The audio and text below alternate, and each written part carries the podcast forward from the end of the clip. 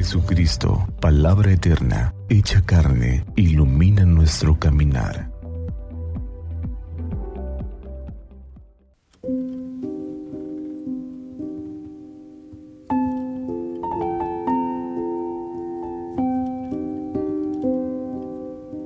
...5 de septiembre... ...martes 22 del tiempo ordinario... ...del Santo Evangelio según San Lucas capítulo 4, versículos del 31 al 37.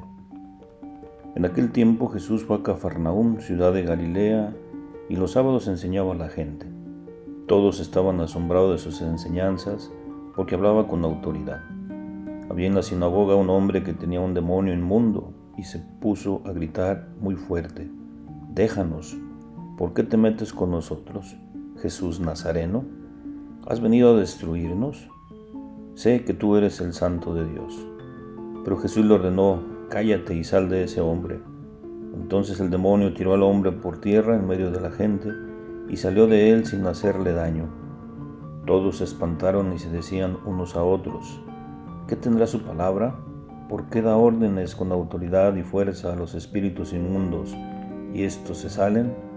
Y su fama se extendió por todos los lugares de la región. Palabra del Señor. Gloria a ti, Señor Jesús. Saludos en Cristo nuestro Señor. La gente está impresionada porque Jesús habla con autoridad.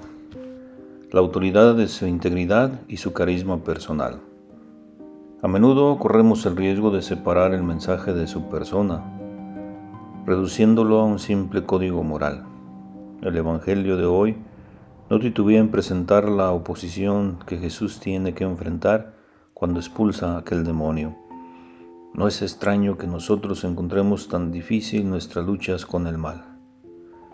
En este Evangelio de San Lucas vemos claramente cómo Jesús va a la sinagoga para enseñar.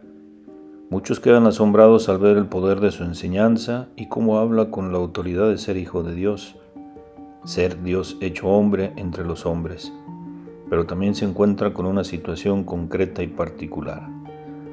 San Lucas nos relata este milagro de Jesús, manifestando el poder del Señor, que hace que estos espíritus impuros puedan reconocer su presencia. Por esa razón comienzan a gritar y le dicen, ¿qué quieres con nosotros? ¿Has venido para acabar con nosotros? Ya sé quién eres, el Santo de Dios. Jesús con autoridad increpa a esos espíritus impuros y les da una orden. Cállate y sal de ese hombre. El texto de Lucas relata claramente cómo el demonio salió del hombre, arrojándolo en medio de todos, sin procurar ningún daño. El temor se apoderó de todos aquellos y se preguntaban de dónde venía ese poder.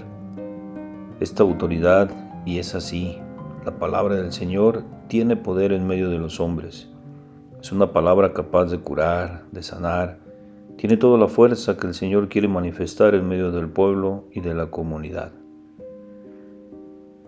Pidamos que el Señor siga sacando estos espíritus impuros del mundo, de nuestra sociedad, de nuestros corazones, para poder ser realmente libres en el anuncio del reino y la buena noticia que tiene que ver con la libertad de espíritu y de corazón, para seguir aprendiendo de Él, que es Maestro.